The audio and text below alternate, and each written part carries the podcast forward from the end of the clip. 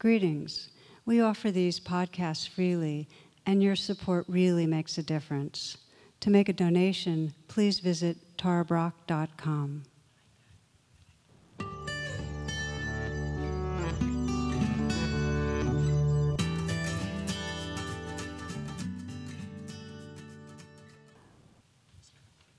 Namaste and welcome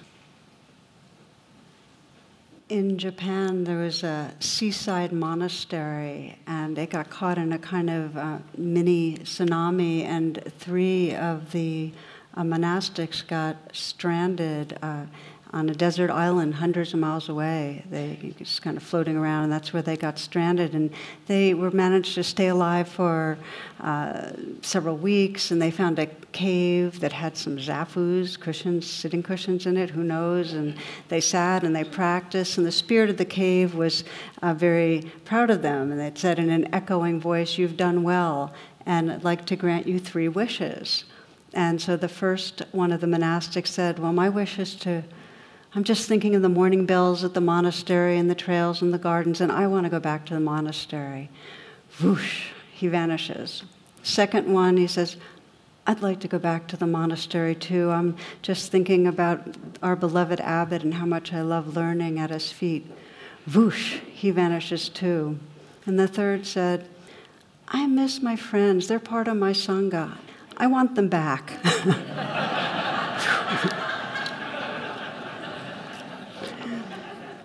So this relates to our theme. um, the, the teaching here is that conflict between different people, conflict with our inner selves, conflict with each other is inevitable. And it's really not a conflict between our personhoods, it's really conflicting strategies to meet our basic needs. We all have basic needs, and sometimes the ways we go about meeting them land up in clashes.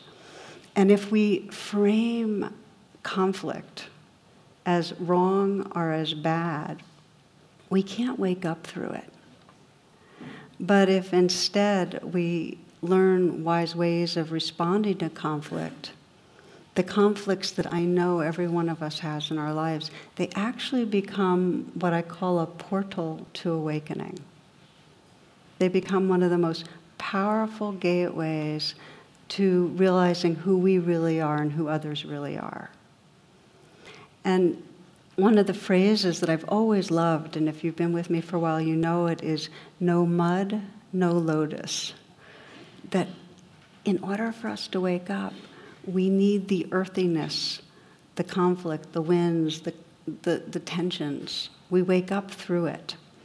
So it's an important understanding that for most of us, as soon as conflict happens, conflict with ourselves, conflict with others, our reflex is to think this is bad, something's wrong, it shouldn't be happening, I'm bad, you're bad. You know, it, it immediately gets a negative overlay you might check it out. You might consider um, for yourselves a recent conflict with a partner or child or colleague, friend, or maybe something that's a little back in time if you don't have something really recent. When it occurred, did you feel like something was going wrong? Like this shouldn't be happening? Just sense that. Did you feel like you were wrong or somebody else was wrong and this was a bad thing that was going on? This typically is the first impulse. And I invite you to consider have you had times in your life where you had a real conflict with someone and you worked it through and you landed up more intimate, more close, more trusting because you stayed with it? How many have noticed that? Can I see by hands have woken up through, through a conflict? Okay.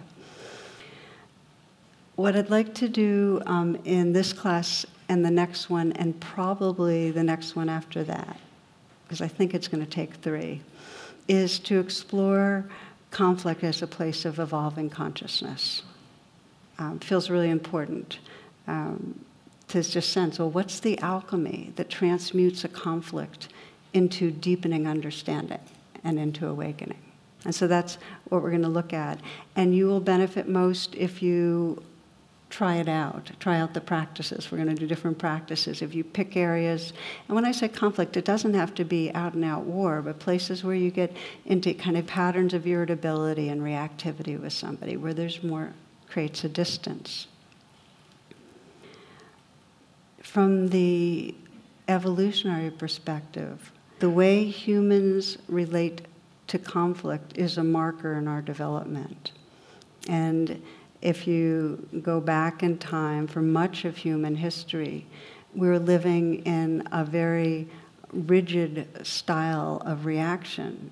And by the way, the, the, the way almost you can sense this, the, the development or evolution is the movement from rigidity to flexibility.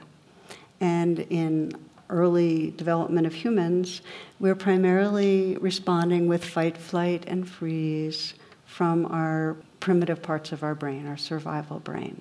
There was not much flexibility in how we dealt with stuff when we felt threatened. Okay? And then over time, 70,000 years ago, whatever, when we had this kind of real brain spurt and the frontal cortex evolved and the whole relational network and mirror neurons and compassion developed, we started getting more flexible. And we started having clashes would still happen, but we started getting more innovative and more um, skillful in finding ways to collaborate and work things out. That just started happening. And I think of it as the shift from fight, flight, freeze to attend and befriend. We started being able to move in that direction. So that even if it doesn't look that way, um, there is a marked decrease in human to human violence. Um, Steven Pinker's been the kind of the poster child in a positive way. I respect his work uh, with Angels of Our Better Nature. That we, you know, if you think back to, I, I often think about this, the Roman Colosseums, and the people just, this was the way they recreated to go out and watch, you know, humans tear each other up or humans and animals tear each other up. I mean, even late 18th century England with, you know, what are we going to do for our Saturday outing? Oh, let's go watch a hanging. You know, it was awful. And that, that was, there's something in the human psyche that took some pleasure in some way, and that's not so much the case.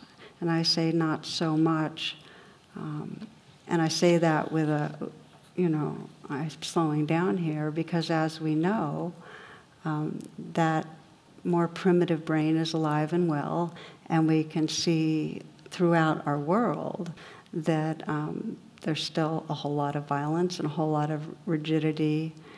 Um, Jack Handey puts it this way. He says, I can picture in my mind a world without war, a world without hate, and I can picture us attacking that world because they'd never expect it. Okay, so basic thesis is conflict is really a clash of strategies to meet needs. When you're in conflict, somebody's basic needs and your basic needs are, you know, the ways you're going about trying to take care of them aren't, aren't harmonic. And it comes across in different ways. And you can watch it in your personal life to the degree that often there's the inner wounds that make us feel um, insecure or lacking connectedness, and it can lead to chronic judgment uh, of others, a kind of attacking or emotional attacking, physical attacking, aggressing. You know, Rita Rudner, at some point she was writing that she said, I, uh, my grandmother was a very tough woman. She buried three husbands. Two of them were just napping. So we have these, these wounds, and sometimes they lead us to attacking, and sometimes they lead us to withholding. You know, it's like, because I'm wounded, I'm going to withhold my, my love or my warmth or whatever. Many of the needs that clash are on the ego psychological level, and what I mean by that, and I think the big one I'll name, is that we often have a need to be right, to be the one who's right. And when people disagree with us, you know, politically or for anything else, it creates a conflict because we, you know, are trying to go around and feel like we're the one that's right. I had a, a little cartoon that one guy saying, I can't hear you over how right I am. and I thought that was so perfect. Because when we think we're right, you can't convince somebody of anything because they're emotionally attached to their viewpoint. And it happens, of course, between religions in a big way.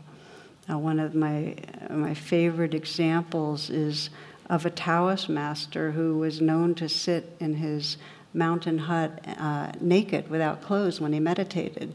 And some Confucianists were really outraged at this, so they hiked up the mountain to lecture him on proper conduct. And they get there, and of course, there he is, nude, and they say, you know, to him, Well, what are you doing sitting in your hut without any pants on? And the sage replies, This entire universe is my hut. This little hut is my pants. What are you fellows doing in my pants? so I'm being light about it, but we have our strategies. They create conflicts, and the primary strategy is blame. In fact, the way we perpetuate conflict is we keep on rerunning stories of blame. You are wrong, you are bad. And um, it's part of our wiring also. When we're uncomfortable or in pain, we are rigged to try to find the source of that pain so we can control it. So we try to find a source and we blame usually outside ourselves.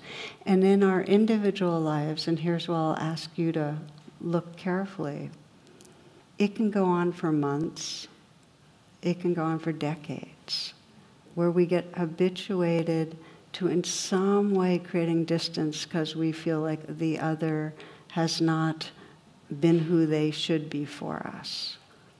We withhold affection, we criticize. And what I've noticed so much, and I see this in my own life, whatever I practice grows stronger. So if I practice these, having certain kind of thoughts, they just have deeper grooves in my brain. And when I on purpose practice gratitude, then that becomes stronger. It's whatever we practice grows stronger. But blame is a really strong hook. There was a woman from our meditation community who volunteered at a local hospice and, and developed a, a connection with one of the patients. And she described her as she was often anxious or depressed, and she was increasingly unable to talk because she had a tumor growing in her, her throat. And this woman described how one uh, morning she arrived and she found this woman uh, really distraught because she had had a nightmare. And in the nightmare, she dreamed that the staff at the hospice had told her she only had three days to live. And her voice is weak and raspy, and she's really upset. And she insists that she can't die yet because she has something really important she needs to say to her husband. And to this woman's astonishment, three days later, she arrived at the hospice, and, and this woman was uh, dressed and packed and ready to leave. Her tumor had shrunk sufficiently that she was able to leave. A week or so later, when she came, the woman was back, and this was the story that this woman told her. She said, I was angry at my husband on his cave, case through all our years together. You know, his work, his tennis came before me. He was too permissive with our kids. He was couldn't express his feelings, he couldn't fix things around the house, the list goes on. She, she said that after 20 years of our marriage, he became close with another woman. He was honest about it and didn't sleep with her, but I never got over it. I guess I already felt rejected. Even from all from the early days, I couldn't forgive him for not making me feel special. What I saw was a guy who was letting me down, not on my side, and I forgot his basic decency and care. It wasn't until that dream that I realized I needed to tell him I was sorry and that I loved him, that I regretted nothing more in my whole life than how my judgments drove us apart. So I told him, and he listened. He shared some of his own regrets, and when we hugged, we both had tears streaming down our cheeks. It was the first closeness we'd had in years. Now I'm ready to go.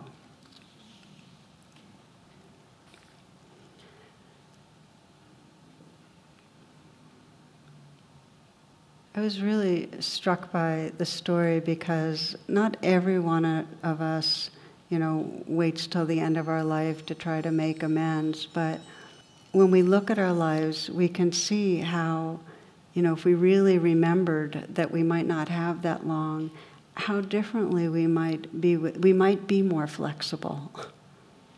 We might, the part of our brain and the part of our spirit that really does want to live from love would be more available if we were remembering. So, what happens when we get caught in conflict is we're in a trance. It is a trance, and by that I mean the aperture of our mind narrows.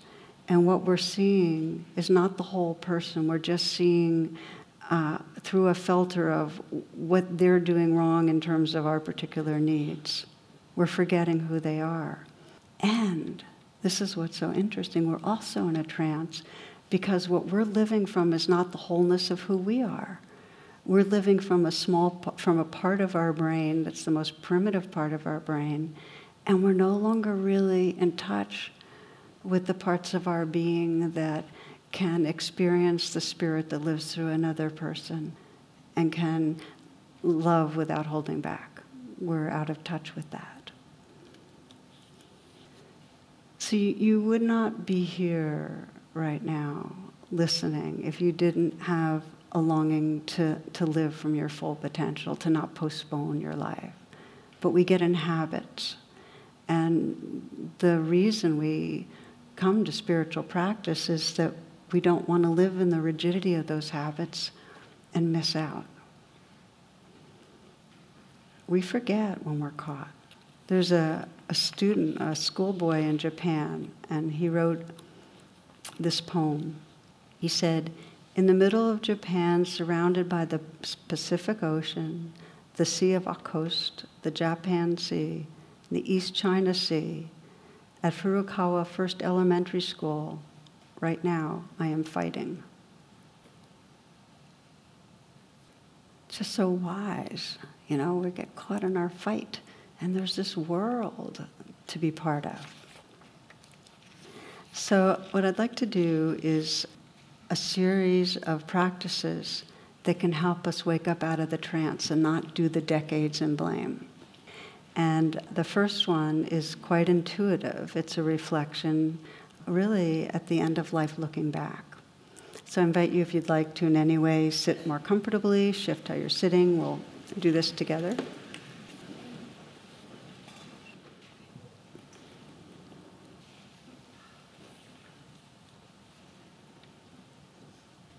So, as you settle to sense that this is an opportunity to get a wise vantage or view of relationships, to wake up out of the trance that we get into, all of us.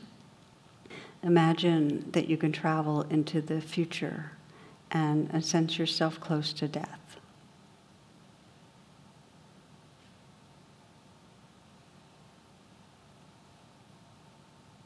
You don't have much time left, and, but you can look back now through the, through the years.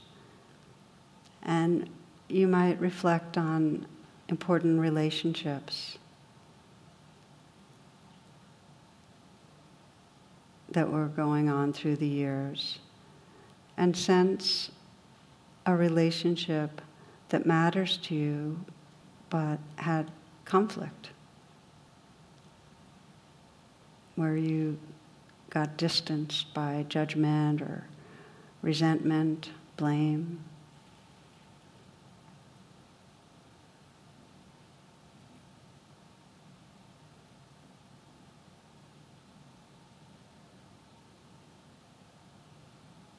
And just imagine if this person was with you right now, at these moments towards the end of life, the end of your life how this perspective might guide you.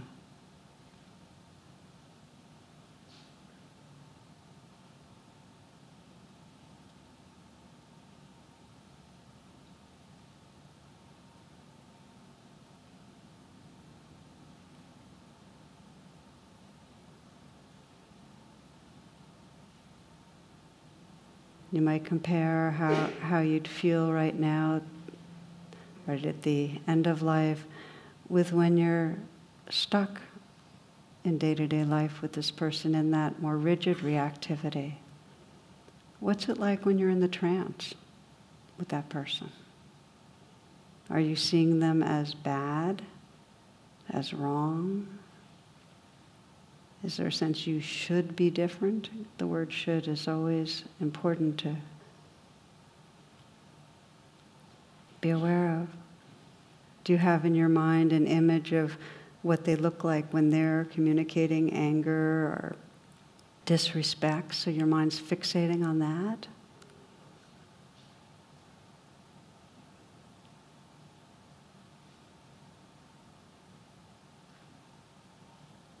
when you're in the trance, when you're smaller, when you're in reaction, how does your body feel, your heart?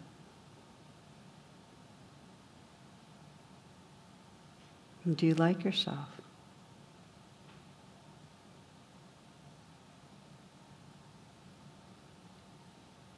Do you feel like you're in a role of an angry or hurt victim? or a self righteous judge or a threatening aggressor? What's the storyline? And is this who you really are?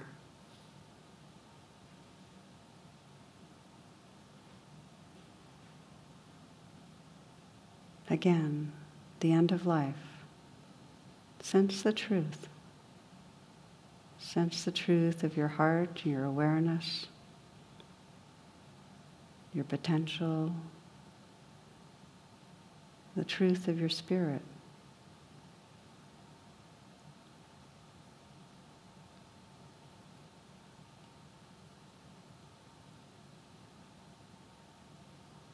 Sense the possibility of waking up out of trance and having more choice, more flexibility in responding to conflict.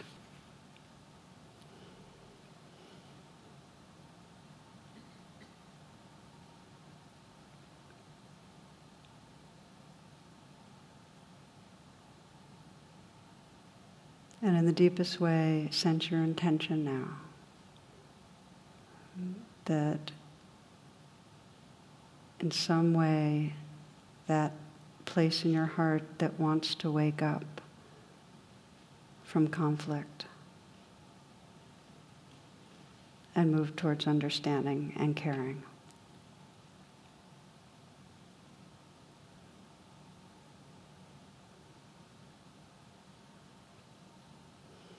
And as you're ready to open your eyes,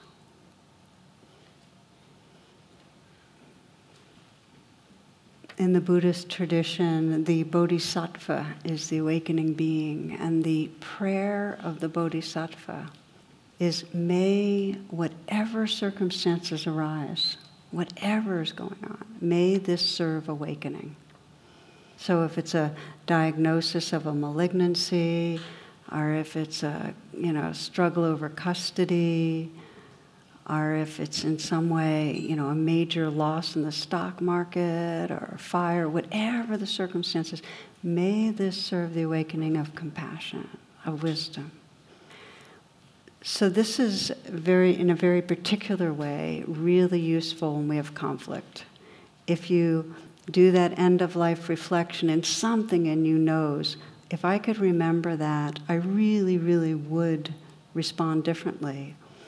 The, uh, the prayer, day to day, that really can help link into that is sensing the conflict and saying somewhere, somewhere inside you, saying, May this serve awakening. May this serve awakening. Let it be a portal. So the first practice or teaching is to get in touch with our intention, to remember what matters to us. The second, when we encounter conflict, and by the way, I am talking in this particular um, ref- class and reflection on conflict in a personal level, because it shifts a little bit when we look at on a societal level, and we'll get to that. But on a personal level, we sense, you know, really what matters and our intention to wake up, to be more flexible, not be caught in the trance. The next step is how do we actually then work with the conflict? And the teaching I found in my life that's the most valuable is uh, the, the language of 100% responsible. And what that means is that we have the capacity to respond to whatever's going on from our intelligence and from our heart. That we have 100% capacity for that. And that it doesn't matter what the other person is doing. Now, that does not mean that being 100% responsible, that we don't set boundaries and do what we need to do, but we can take care of ourselves. And that's a critical piece. It's not saying when there's conflict, it's my fault. It's just that we can access the mindfulness and the care to work with our inner experience. I am not dependent on what you do to be able to be okay within myself. Does that make sense? I want to say again that if somebody is being physically abusive, being 100% responsible does not mean it's not that you're saying, oh, go ahead and keep doing it. Okay? Being 100% responsible means you do whatever you need to do to make yourself safe. And you can be 100% responsible to take care of the woundedness inside you. You don't have to have them change to do it. Because think of the alternative to 100% responsible. If we're not, we're dependent on other people being a certain way for us to be okay. That's why this is amazingly empowering. I find that when people get this one, that I can be 100% responsible for my being okay, no matter what you do, it's like whew, things open way up. So here's a question that comes up people in relationship. Well, what if I'm 100% responsible, but my partner isn't? And it will affect the nature, the dynamic of working through things, but it does not affect your capacity to heal your own being. Okay? My favorite example is uh, from a story about Nelson Mandela I heard, and I can't remember where I heard it, but as the story goes, after he had a number of years where he was in solitary, and, and, and he was physically um, violated and, you know, they attempted all sorts of humiliations and so on. And after a certain amount of time, he got depressed, which I think is really amazing that took a certain amount of time for him to get depressed. But he got depressed for a bit. And his depression was who can I love? It's like he, he really needed to feel that he had a way to, to love in his life. And he came to the conclusion okay, I can love my guards. These are the guys that were really tormenting him. And he put all his, like everything he did was somehow or other holding that heart space that loved his guards. And they had to replace the guard he had because the guy melted, you know, on some level. He was very responsive. And then they had to replace another one. and this was coming towards the end of his of the time that he was imprisoned. As, as many of you know, he had one of his main guards at his inauguration. 100% responsible is the key to freeing ourselves. Our well being is not hitched to how others act. And one last remark on Nelson Mandela. In one of his letters to Winnie, he said, The cell that I was in was an ideal place to learn to know yourself. He said, Regular meditation, say of about 15 minutes a day before you turn in, can be fruitful in this regard. Brings you to that place that can be 100% responsible, that can really bring that healing of the spirit. So let's look a little closer on how then, here you are, you're in conflict with somebody, how do you be 100% responsible with your inner life? And the key step, and this is a move, I call the U turn, many of you are familiar with it, where you shift from you're bad, you're wrong, here's what you should do differently. You make a U turn and bring your attention to where the hurt and unmet needs are inside you. It's critical. All the moments you spend blaming another are moments you're not taking care of the unmet needs inside your own heart. Does that connect? That sound right? So, this is the key to being able to be flexible is that we have to sense we're blaming outward and pause and go, wait a minute. My attention's all fixated like that. That's the trance, narrow aperture to the mind. I need to make the U turn. And as many of you know, Viktor Frankl's wonderful language for it, that in between the stimulus and the response, there is a space, and in that space is our power and our freedom. We're hooked to the rigidity of the survival brain if we don't take a pause. More on that next week, because we're going to talk next week about how, once we've worked with ourselves, we can begin to actually work with another person in a way that can maybe make a difference. But the first step is the U turn in working with ourselves, that we have to bring our attention inwardly to work with our own unmet needs. And I'd like to give you an example of this because we're then gonna we're gonna close by doing a practice of taking the U-turn so you can work with something in your life that's going on.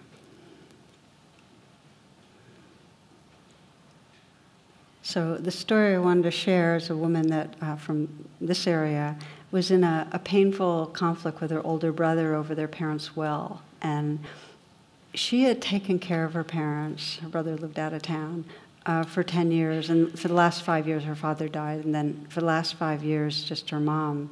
And there was pretty poor communications about their will.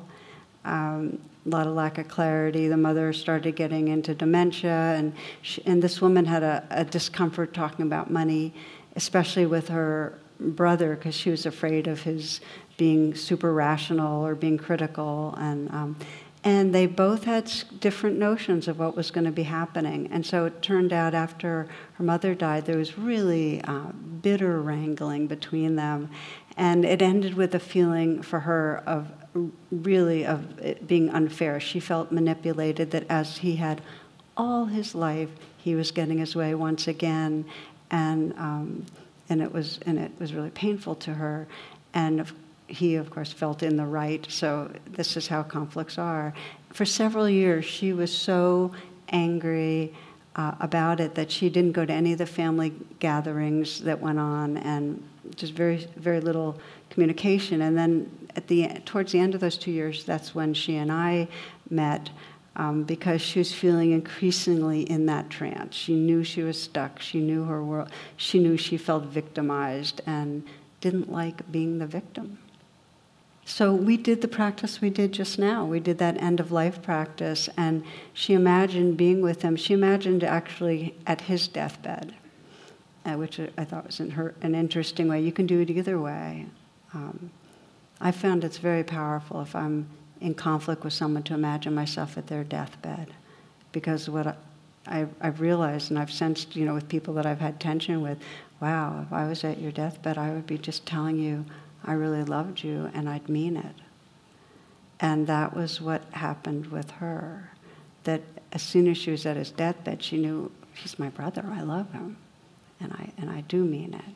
And she also felt, you know, a sense of the pain of that trance she was in, of being caught in the victim and of being so bitter towards him and, and realizing how much she was forgetting other things about him that she'd always really loved. You know, how, how playful he could be and how, how creative and how fun and how kind at times.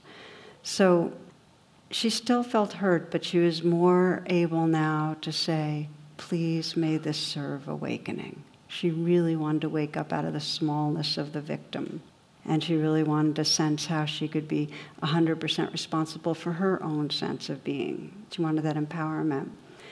So she was made the U turn to where those unmet needs were. And she, what she got in touch with was feeling hurt, feeling vulnerable, feeling mistrust. And when she asked those parts of her, Well, what do you need? She said she what she felt was well i need to, know i'll have the courage in the future to speak out and to get behind myself. But the deepest thing she found she needed was to trust that she was loved. Because in some way the will had to do with affirming she was loved. It was kind of that was the main reason she so much wanted the inheritance that she didn't get. Because it was a sign of being loved And so when she got to that, she was able from her own higher self to offer loving care inwardly, to really feel that sense of you are cared for. You know, I'm sorry and I love you. And that gave her a shift. She felt that kind of, okay, I can, I can sense that I'm lovable and I don't have to be dependent on having gotten the legal arrangement I wanted from the well to feel lovable, which is really empowering. And she could look through wiser eyes at him and see underneath his aggression and controlling that in some way he was feeling diminished and insecure and fighting for feeling valued too. So they were, in a way, they were doing the same thing there started to be a thaw between them. Um, she was still defended, he was still controlling in different ways, but she was much more in touch with that wisdom place in her. She was much more inhabiting who she was, not the, the victim place. And she did tell me that when they had their first really honest conversation, and it took another couple of years, um, she told him about imagining him at his deathbed. And they both had tears, and there was something in that that let him begin to look more closely at what was under the, the what was at play underneath for him. Uh, it was a real conversation. But the point is for her to wake up through that conflict, to refine her, her power and her, her presence, she had to, A, do that kind of end of life thing and remember, hey, I don't want to stay stuck.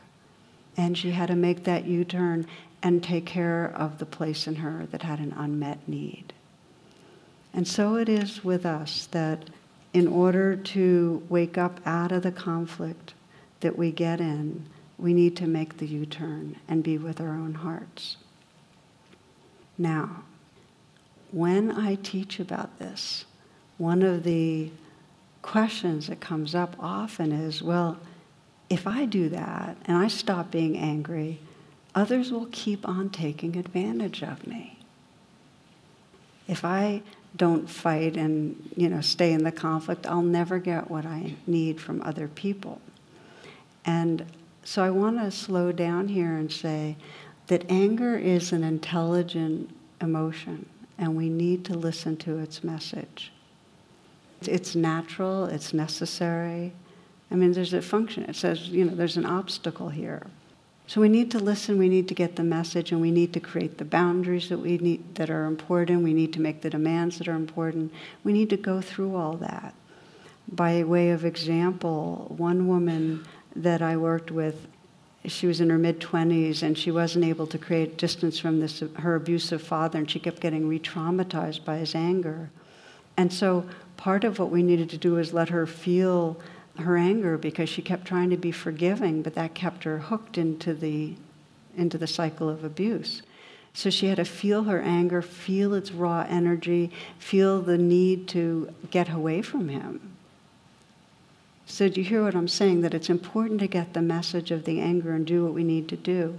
But then what happened, and this is what I think is really interesting to her, is that her rage, hardened into stories of blame and she kept feeling the victim and she and it carried over into her current relationships where people were projected you know the projection of her father was there and it took a number more years to pay attention and start making the u-turn so she could really bring um, a healing attention to her inner life and not get hooked in the anger one of my friends and fellow teacher ruth king who's been here before, writes this. She says, Anger is not transformative, it is initiatory. So that's the understanding I want to just keep with, you know, that we share that we need to listen to its message, but then get the message and move on. If we keep on blaming, we'll be like that woman at hospice who spent her whole life hooked in a trance. When I'm angry, there are certain reminders that really help me, and I just want to name them before we practice together.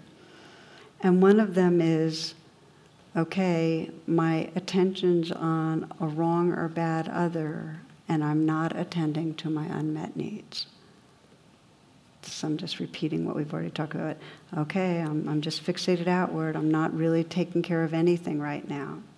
The next message I tell myself is if I email or speak right now while I'm angry, I'm not going to get a good outcome. I'm not going to get those needs met. I'm just going to create defensiveness. Then the other thing is, I don't need to suppress my anger and I don't need to act out on it. I can let its energy guide me in responding. I just want to name that because um, it's over and over again that we have to remember that it does not serve us to fixate on bad other. Now, I'm going to name a couple of other questions people bring to me on this one, because you might have them. And one is, yeah, but expressing anger works. It's the only way I get some cooperation. It's like, um, it's the only, t- my teen won't cooperate unless he gets that I'm angry. And we know that through history, humans and other animal species use anger to scare others and get cooperation. It's intimidating. So it is effective.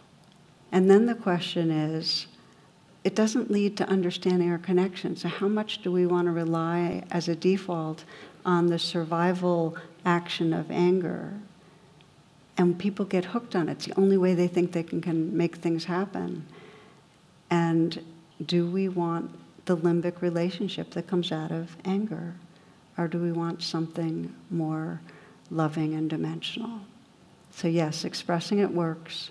But then people say to me, but does that mean I can never just express my anger? I always have to pause and make the U turn? And no, you actually, there are some relationships that have enough of a container, there's enough trust that you can work it through and actually being able to express some, the other person can, can be with you in it. It can, it's not going to get them so intimidated or offended that you've kind of ended up severing any communication. But again, ultimately, to heal and connect, we have to make the U turn. As I mentioned, the next class we're going to talk about if there's some mutual willingness, how we bring mindfulness into communicating when there's conflict. But right now, and this is and you're going to have to do it again when we explore with others it's the u-turn how to bring attention to what's going on inside us so if you'd like to change how you're sitting please do and we'll do this final meditation together.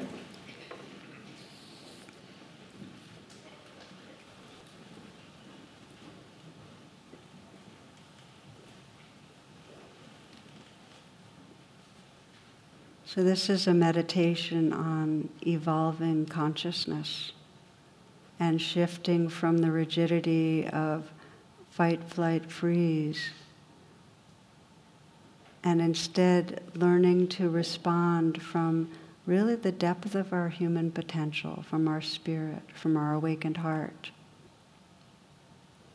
I invite you to bring to mind a difficult situation uh, with another person, one that triggers you, that brings up um, blame or reactivity in some way. And it could be with a child or parent, partner, friend, work colleague.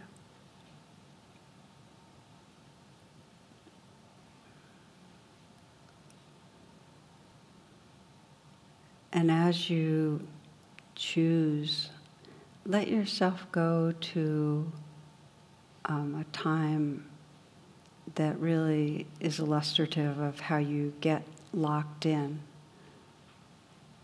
When you know you're in that kind of trance reaction, you're, you get small or angry or you're triggered. And uh,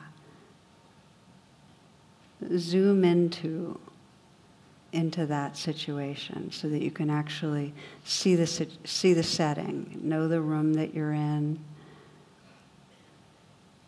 You might sense the furniture, the windows, or if you're outside where you are.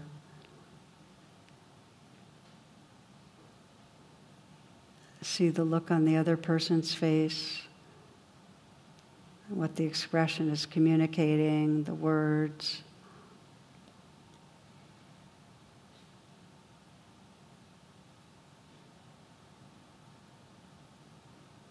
And sense what goes on inside you, what, what's being activated.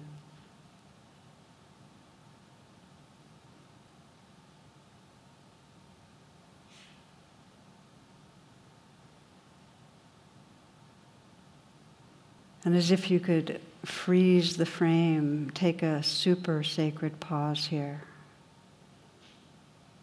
This is so you really sense, okay, this is it. This is where you know you, you've shrunk and that person's shrunk in your mind's eye. You're seeing them as what I call the unreal other, the bad person, and you're coming from a smaller place in yourself. And this is the time to really call on your most awakened parts of your being. Sometimes we call it the future self, who you're emerging into, your, your awake heart, your caring heart, your big mind, your wisdom self. And you can even imagine and get the felt sense of that awake dimension of your being filling you, really filling your body and your heart and your mind. You might even sense your posture shifting a little and your face changing right now. That your, your future self, your high self, is really filling you. So you can witness this situation in a fresh way right now. And begin by sensing from your most high self what is your intention? What's your deepest intention here?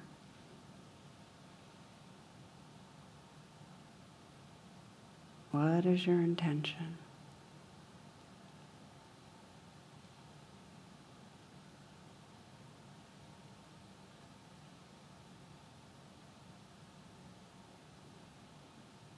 and making the U turn so that you're bringing, you're letting your future self really bear witness to what's going on inside you. Just sense what's been triggered. What are the feelings that are strongest that have been triggered in this situation? Is it fear? Is it hurt? What's underneath the anger?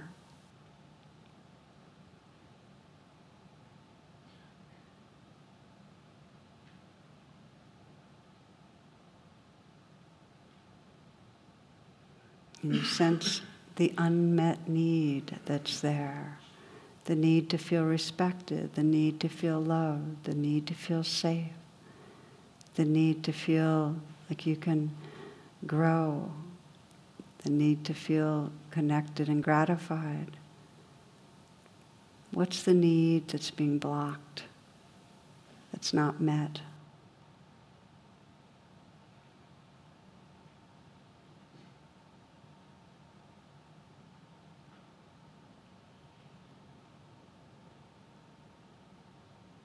And as you bear witness to this from your high self, sense the possibility of offering care inwardly right now.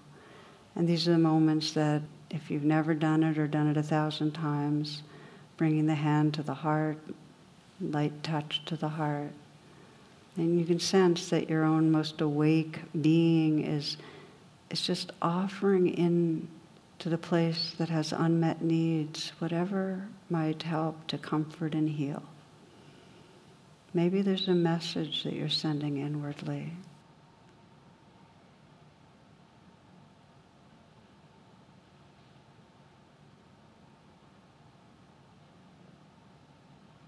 We become 100% responsible when we can address these unmet needs sending in love, sending in care, sending in self forgiveness, sending messages that we can trust who we are.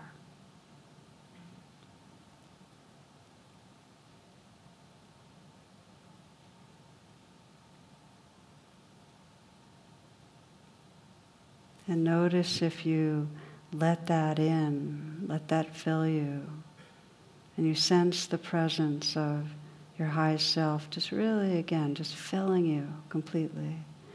That you can look through the eyes of wisdom and see more about the other person.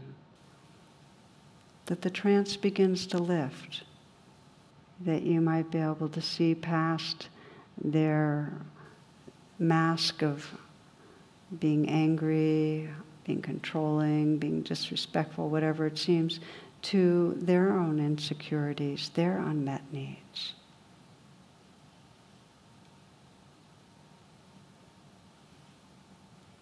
And you might find that there are new possibilities for responding.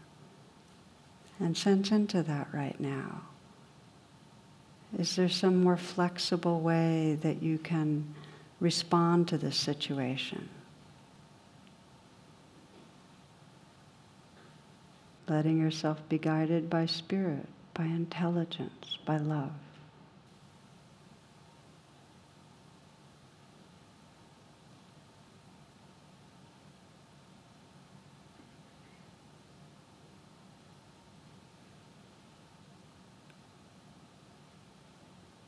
And as we close this meditation, you might sense what is it I want to remember?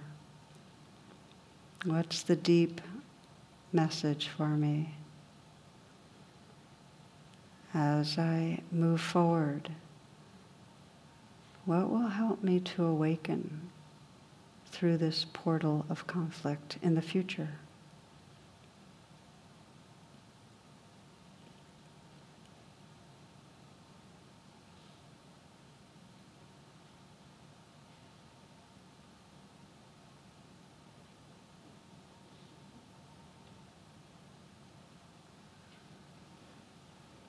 Taking some full breaths and just bringing yourself right into the present moment.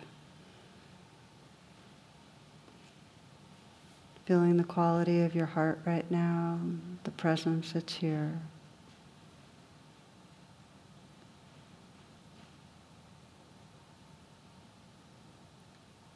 And as you're ready, opening your eyes. Namaste, and thank you for your attention.